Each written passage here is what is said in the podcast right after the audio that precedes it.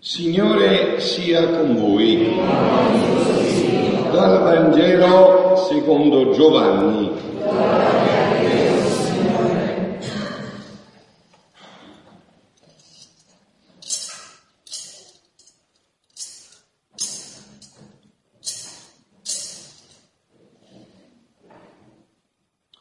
La sera di quel giorno, il primo della settimana, mentre non chiuse le porte del luogo dove si trovavano i discepoli per timore dei giudei, venne Gesù, stette in mezzo e disse loro, pace a voi. Detto questo mostrò loro le mani il fianco e i discepoli gioirono al vedere il Signore. Gesù disse loro di nuovo, pace a voi. Come il Padre ha mandato me, anch'io mando voi. Detto questo soffiò e disse, e disse loro, ricevete lo Spirito Santo. A coloro a cui perdonerete i peccati saranno perdonati, a coloro a cui non perdonerete non saranno perdonati. Parola del Signore. Siano lodati Gesù e Maria. Io non ho tempo per parlando della stupenda omelia del Papa che ha fatto stamattina, ma di cui avreste dovuto già conoscere, se no poi la leggerete stasera a casa vostra, voglio solo accennarvi per introdurmi poi invece nel mio argomento che come vi ho promesso all'inizio della Santa Messa, tenendo fede a questo io vi posso eh, mandare con tutta la chiarezza del cuore e della mente facendovi sapere che cosa attende all'umanità, che cosa è questa, quello che attende in questo momento l'umanità. Allora, il primo passo fondamentale, vedete la preghiera di Papa stamattina che parla chiarissimo, no? Dice che c'è bisogno dell'unità nella diversità. Che bello, eh? L'unità nella diversità. Noi invece o vogliamo fare un'uniformità tutti uguali, o tutti che ognuno la pensa a modo suo. No, unità nella diversità. Questo lo può fare solo lo Spirito Santo. Il Papa ha parlato con molta chiarezza che era nella diversità e questo lo può fare solo lo Spirito Santo, no? Eh, detto questo, a ritorno di loro disse, ricevete lo Spirito Santo. A coloro a cui perdonerete i peccati saranno perdonati, a coloro a cui non perdonerete non saranno perdonati. Quindi la prima operazione dello Spirito Santo è perdonare i peccati. E dove si perdonano i peccati? Nel confessionale. Dove, dove è stato più, uno dei più grandi operatori dello Spirito Santo di questi secoli, dell'ultimo secolo, Padre Pio da Pietrelcina? Dove operava? Dove faceva operare lo Spirito Santo? Nei convegni, nei congressi, dove lo faceva operare? Nel confessionale. Quindi la prima operazione dello Spirito Santo è questa, rimettere i peccati, o meglio, farci capire che tutti siamo peccatori ma penso che questo ne siamo sicuri, eh? o c'è qualche, qualche pazzo tra voi che non è convinto di questo. Siamo peccatori, si vede ogni istante, no? Però la bellezza è che lo Spirito Santo viene a rimetterci questi peccati. Quindi ci toglie i gridi dalla testa, ci rimette in pace con noi stessi, con Dio, e da qua può iniziare il primo, il primo passo dell'unità nella diversità.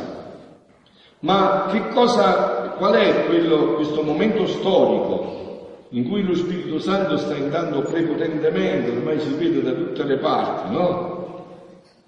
Ormai si tocca quasi questa azione dello Spirito Santo in tutti questi eventi dell'umanità. Qual è quell'operazione che lo Spirito Santo vuole portare a compimento oggi nell'umanità? No? Voi sapete che quando un'opera è di Dio veramente, questa porta una caratteristica, non abolisce mai, non distrugge mai quello precedente, ma lo completa, no? come diceva Gesù, io non sono venuto ad abolire, ma a dare pieno compimento alla legge. Allora è facile discernere quando un'opera dello Spirito, quando viene a completare quello che ha iniziato gradualmente, no?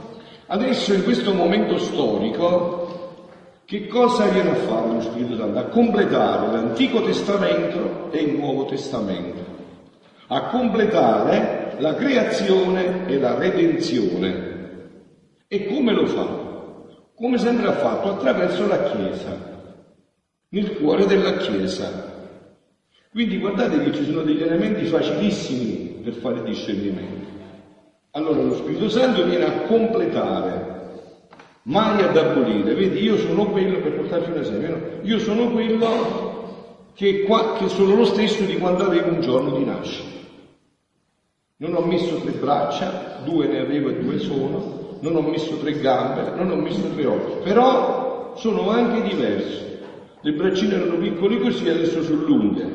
Dove si vede quando c'è uno sviluppo armonioso? Quando non va a aggiungere o a togliere qualcosa, ma completa, porta alla pienezza. Quindi è facilissimo, è, è semplicissimo. Come le opere di Dio, è semplicissimo. E questo Gesù lo ha già fatto nella Chiesa, proprio nel cuore della Chiesa. Con una mistica, Luisa Picarretta, nata a Corato in provincia di Bari, a cui ha svelato in pienezza tutto questo. È già fatto, è già nel cuore della Chiesa. La caratteristica di Luisa è proprio questa, la Chiesa. Lei ha iniziato a scrivere per ordine della Chiesa, ha fatto tutto attraverso la Chiesa e ha smesso quando la Chiesa gli ha detto di smettere. Non solo, ma il sigillo definitivo in quest'opera l'ha dato un grandissimo santo della Chiesa, Sant'Annibale Maria di Francia, un santo messinese che immediatamente ha capito tutto questo e ha sigillato questi scritti. E io ieri sera, come cerco di fare in genere, prima di addormentarmi ho letto un fatto che mi ha molto colpito. Ieri, 3 giugno, a Messina si celebrava la festa della Madonna della Lettera. Voi sapete la festa della Lettera? No? Eh, non dico io, la festa della Madonna della Lettera Guarda caso questo santo era proprio messinese, no? E che cosa dice la storia vera di questo fatto della devozione alla Madonna della lettera? Chi di voi, ormai con la comunità in Sicilia vado continuamente, chi di voi passa da Messina, vede che nel mare, in pieno mare, c'è un grande pilastro con la Madonna sopra e sotto c'è scritto eh, ti benedico, vi benedico e benedico la vostra città, no? Perché questo? Perché si chiama la Madonna della lettera? Perdo un minuto per poi introdurmi nell'argomento, ma è importante per farvi vedere come Dio, eh, non ci sono le, le, i casi, il caso che detto al mio paese a Montefusco si mette sui maccheroni, ci sono Dio incidenze, tutto è, è stabilito da Dio, nei secoli, nei tempi. Bisogna solo chiedere la grazia di decifrare i segni di Dio, di saperli leggere. No? Ebbene, che cosa è successo? Che nel 42, 42 d.C., San Paolo, nel suo primo viaggio, venendo in Italia, è arrivato a Messina. A Messina ha iniziato a evangelizzare come faceva San Paolo, no? Parlava solo di Gesù Cristo, si vede, no? Tutte le sue lettere non fa altro che fare. Ha iniziato a evangelizzare. E i messinesi hanno accolto con grande gioia questo. Ma subito San Paolo ha iniziato a parlare, oltre che di Gesù Cristo, di chi ci aveva dato Gesù Cristo, cioè sua mamma, la Madonna, che era ancora viva i messinesi si sono innamorati ancora di più di questo. E allora un gruppo, di cui stanno i nomi, andate a leggere su internet, un gruppo di cui stanno i nomi, cosa hanno fatto? Hanno detto, ma adesso tu che fai? Io me ne ritorno. Dice, allora ritorniamo anche noi perché vogliamo conoscere la Madonna, veniamo con te. Hanno conosciuto la Madonna, viva. La Madonna gli ha scritto una lettera per il popolo di Messina e gliel'ha legato, ha rotolato, gliel'ha legato con una ciocca dei capelli, è conservata nel Duomo di Messina. E gli concludeva questa lettera dicendo vi benedico voi e la vostra città.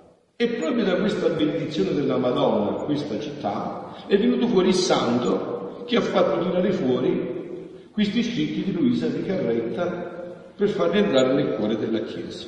Ok? Adesso ci andiamo un attimo, così stasera voi potete dire anche voi che avete vissuto la Pentecoste.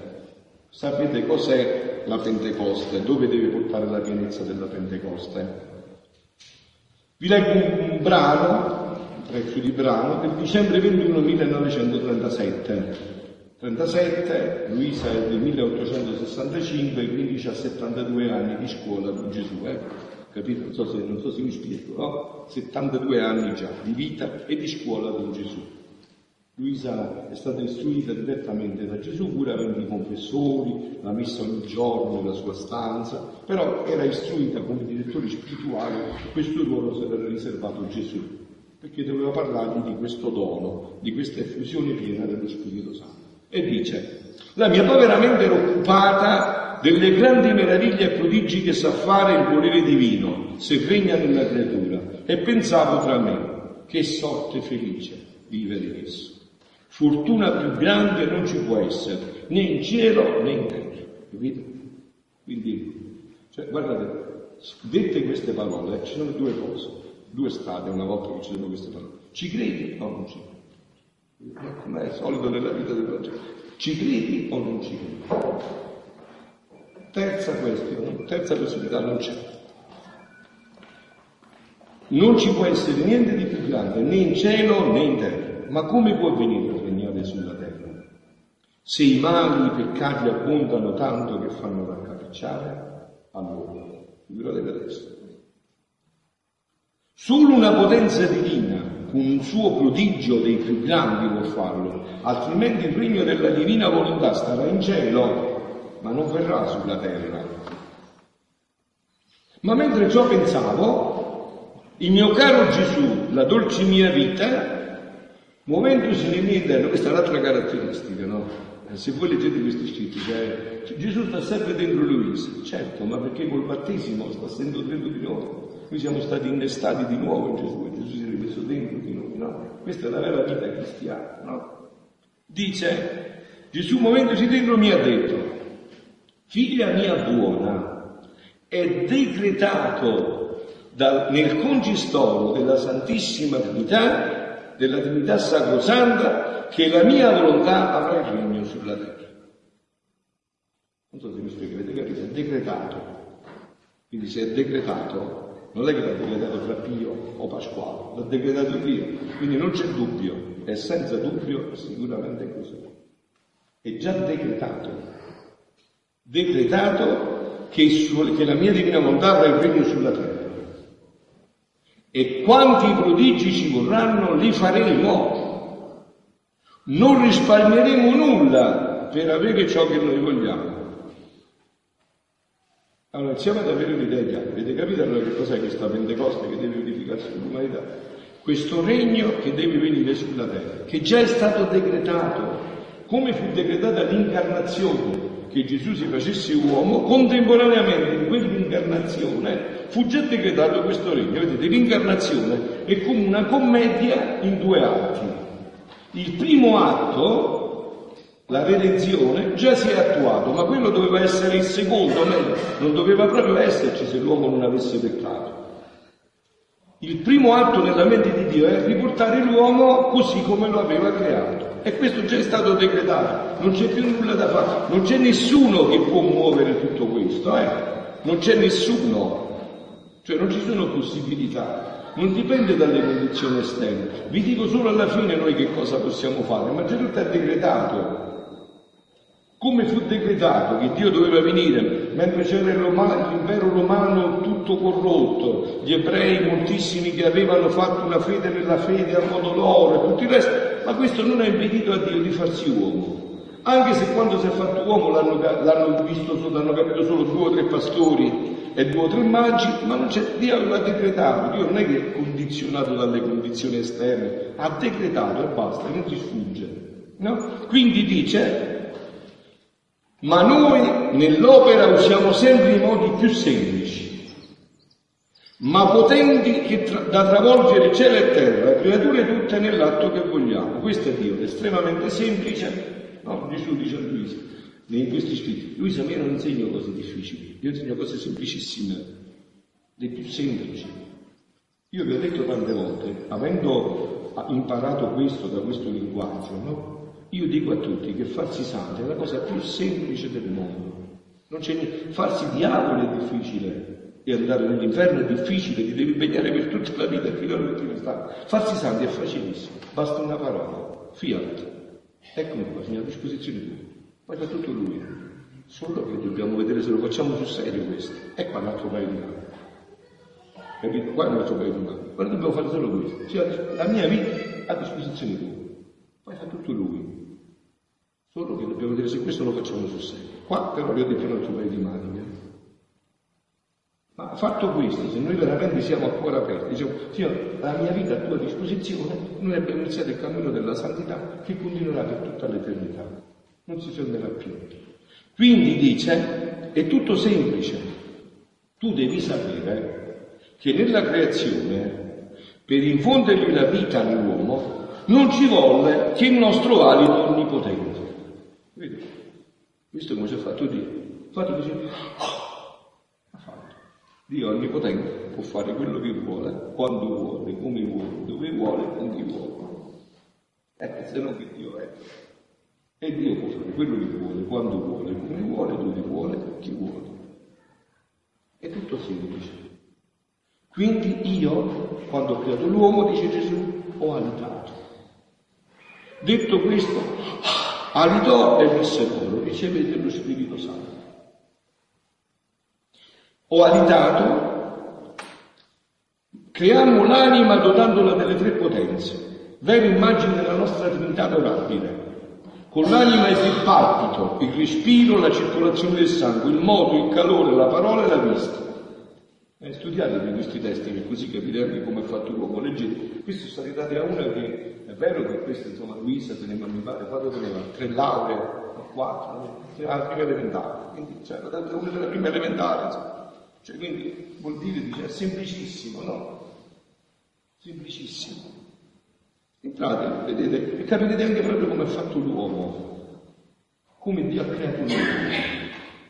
Che cosa ci volle per fare tutti questi prodigi nell'uomo? Mi domanda Gesù a Luisa, a me e a te, che ci vuole? Che dovete fare? Quanti lavori dovete fare? L'atto più semplice nostro, armato della nostra potenza. Cioè, lo soffio, respiro, un alito. Capite?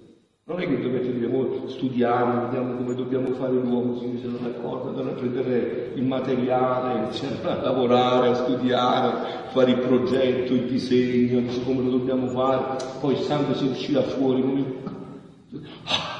un soffio, un soffio. Cioè il nostro alito e della corsa del nostro amore, che non potendo contenerla ancora correva verso di lui fino a farne il più gran prodigio di tutta l'opera creatrice.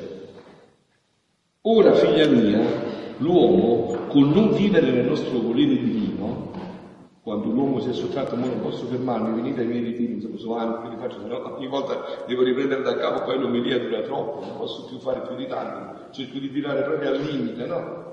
Ora l'uomo staccandosi da questo, no? Avendo tolto il cavo USB, no? Staccandosi e non ha fatto, si è distrutto. Non può fare più niente. Ma adesso non posso leggere più perché Gesù non l'orologio, quindi eh, io non voglio dilungare più. Adesso che dice Gesù? Concludo io un attimo qua. Che dice Gesù? Adesso che farà Gesù?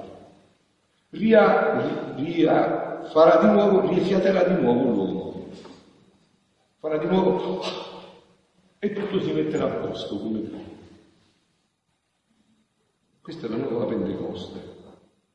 Che è facilissimo. Ma quando Gesù farà di nuovo, da chi dipende?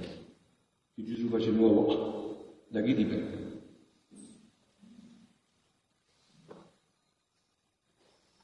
Dipende da noi. Possiamo ritardarlo questo momento o affrettarlo?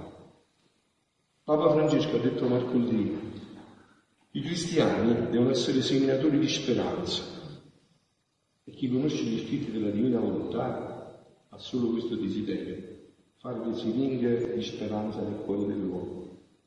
Dice guardate, non preoccupate che eh, l'ISIS gli attentati non sono l'ultima parola, la crisi, ma l'ultima parola è questo solo che lo possiamo anticipare o incartare. E qua mi fermo solo un minuto e poi ci mettiamo in ginocchio per continuare la Santa Messa consacrandoci alla Madonna, no? Perché Gesù si è incarnato duemila anni fa e non tremila anni fa o settecento anni fa? Perché Dio non c'è il tempo.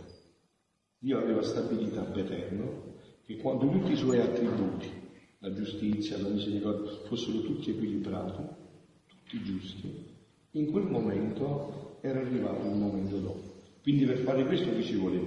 Tutte le preghiere di Abramo, di Isacco, di Giosuè, di Mosè, tutti i sacrifici, le penitenze, le preghiere dei profeti e non furono sufficienti. Quando Dio si è incarnato c'era il capolavoro dell'umanità, la Madonna, che conosce solo questa vita. Eh? Perciò anche questo vi dico, vedete, non si può capire perché da tanti anni viene la Madonna sulla terra se non si sa per questo. Tutti sbanderanno, tutti sbanderanno, tranne io. Se non si sa che tranne chi come me conosce gli scritti di Luisa Picarretta. Sa che cosa viene a fare la Madonna? Deve rinsegnare il regno della divina volontà. E se tu devi insegnare a un bambino eh, eh per portarlo al master, all'università, ci vanno 20-30 anni. Eh, quello non sa fare, deve arrivare le prime lettere, no? E quindi c'è tutto questo percorso, no? La Madonna conosce solo questo regno, solo questa vita. Non ha mai vissuto fuori da questo, no? Allora vi ho detto, 15, erano 15 anni della Madonna, 15 anni quando si è incarnata, no? Quando l'angelo ha portato l'annuncio più o meno la Madonna aveva 15 anni. 15 anni di vita divina, di atti divini. Questo ha completato quello che vi ho detto. E Dio si è fatto uomo. Allora, quando ritornerà il regno della divina volontà nell'umanità? Quando Gesù farà di nuovo, ah, abiterà di nuovo qua? Quando noi con la preghiera, con la penitenza, con le opere di carità, con le offerte, abbiamo rimesso tutti gli attributi di Dio, perché in Dio non c'è ingiustizia, eh, potrebbe esserci l'ingiustizia in Dio, ma potrebbe essere, però l'ingiustizia in Dio non può esistere. No? Vero che Dio non Dio misericordia, misericordioso, Papa Francesco lo sta dicendo, ma misericordia non vuol dire fare, non fare giustizia. Questi due attributi vanno sempre insieme, no? quando si sarà raggiunto questo numero, allora Dio abiterà di nuovo e in maniera molto semplice, come ci ha creato, così ci farà la nuova creazione. Come ha fatto la prima creazione, farà la nuova creazione, che è molto più bella della prima creazione. Perché nella prima creazione il sangue di Gesù ancora non era stato versato. Adesso in questa nuova creazione è già stato versato il sangue di Gesù. Quindi sarà ancora più bello. E state attenti, figlioli, che questo ve lo dicono i fatti di ogni giorno.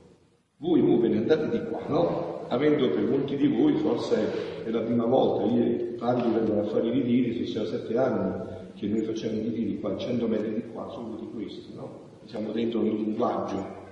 Voi leggete i segni e vedete, capirete che tutto è indirizzato verso questo, verso questo nuovo alito di Gesù sull'umanità. Ma questo, vi ripeto, e concludo, dipende da noi. Voi quanti anni conoscete nei vostri paesi che pregano, fanno sacrifici, offerte per affrettare il regno della divina volontà? Quanti hanno offerto la vita perché questo regno venga affrettato nell'umanità? Siano lodati Gesù e Maria. Abbiamo sulla terra noi proprio per questo, per il